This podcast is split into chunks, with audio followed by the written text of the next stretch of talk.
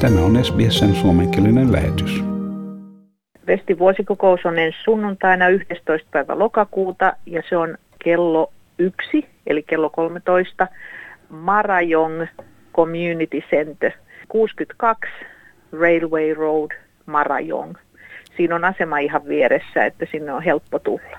Tietysti näiden seurojen niin kuin toiminta ja tarpeet on muuttunut vuosien mittaan, mutta seuroja kyllä varmaan tarvitaan, koska niillä on tärkeä tehtävä aivan yhteisössä. Joo, seuroja tarvitaan. Toki ollaan käymässä semmoista muutosaikaa. Vanhempi väki, joka tarvi seuroja siihen, että oltiin yhdessä ja tavattiin muita ja pidettiin suomen kieltä yllä ja semmoista, niin se väki on vähenemässä.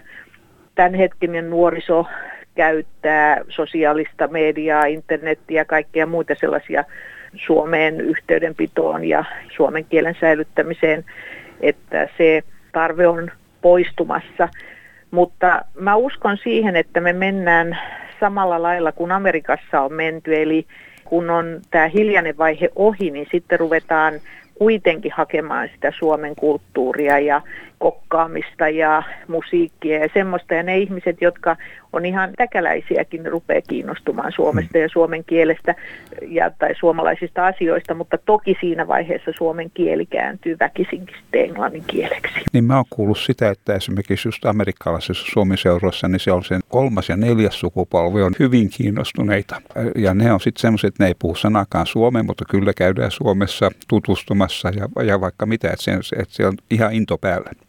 Joo, ja kun puhutaan taas sosiaalisesta mediasta, niin ei tarvitse kuin seurata niitä semmoisia maailmanlaajuisia suomalaisten sivuja, niin kyllä näkee, että tuolla Kanadan seudulla, Amerikan seudulla, niin on hyvinkin aktiivista suomiväkeä. Siellä on suomikaupat on voimissaan ja kaikki tämmöiset, että kyllä mä tosissaan uskon siihen, että tämän hiljaisen kauden jälkeen jossain vaiheessa mekin mennään sitten siihen, että kuitenkin se suomalaisuus ja se on semmoinen pikkasen eksoottista täältä päin katsottuna, niin se sitten kuitenkin puree.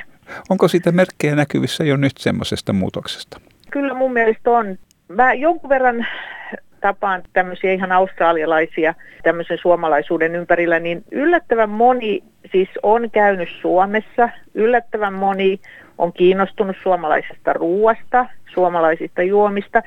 Kun mä olin vielä töissä, niin mulle tuli yksi asiakas yksi päivä, joka sitten kirjakaupasta lähti lohikeiton ohjeen kanssa, kun se oli käynyt Suomessa ja tykkäsi niin hirveästi siitä lohikeitosta ja mistä hän semmoista saisi, niin mähän sitten äkkiseltään vaan laitoin sille ohjeen matkaan mukaan, kun ne lähtivät pois sieltä. No yhtenä ongelmana näissä suomiseurossahan on ollut se, että puhutaan ainoastaan suomen kieltä ja se on johtanut siihen, että semmoiset pariskunnat, missä toinen on aussi tai jotain muuta, niin ne ei oikein tunne olevansa siellä kotona siellä Suomi-yhdistyksessä, että se englannin kielen käyttöön ottaminen on aika tärkeä tekijä kanssa.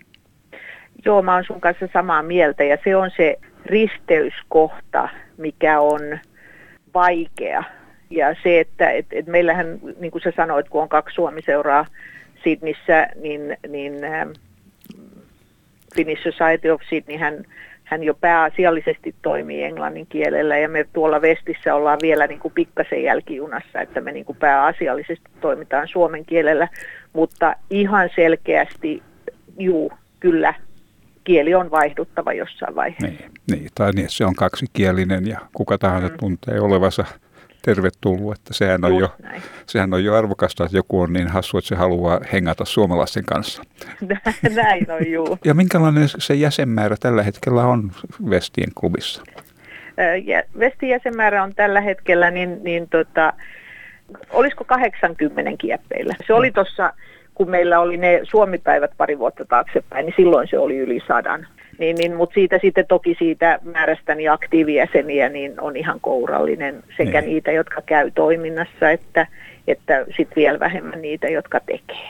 Ja minkälaista toimintaa Vesteissä nykyään on? Joo, Vestillä on ollut viime aikoina ihan näitä perinteisiä tanssijuttuja, että pikkasella variaatiolla.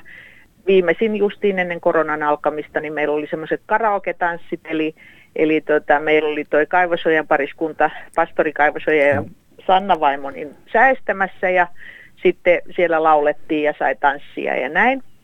Isoin tapahtuma meillä on ollut joulutanssit, mutta nekin on vielä ihan näitä perinteisellä suomalaisella kaavalla meneviä tapahtumia. Niin, no miten se on sitten tämmöistä niin kuin arkipäiväinen toimintaa jäsenten välillä? Siinä varmasti syntyy myöskin tuttavuuspiiri. Ja esimerkiksi tämmöisen, nyt kun on paljon vanhempia ihmisiä, niin yhdistyksen kautta niin pystyy niitäkin auttamaan, että joku tarvitsee jotain pientä apua jonkun asian kanssa, niin se on helppo järjestää.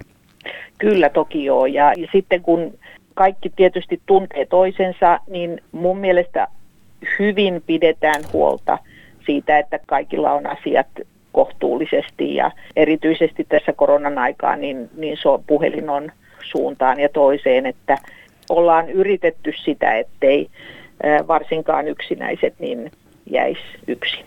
No sitten tietysti, että se on tärkeä asia, että saadaan mahdollisimman paljon väkeä mukaan sinne vuosikokoukseen. Että sitten tietysti on aina se johtokunnan muodostaminen, miten siinä edetään.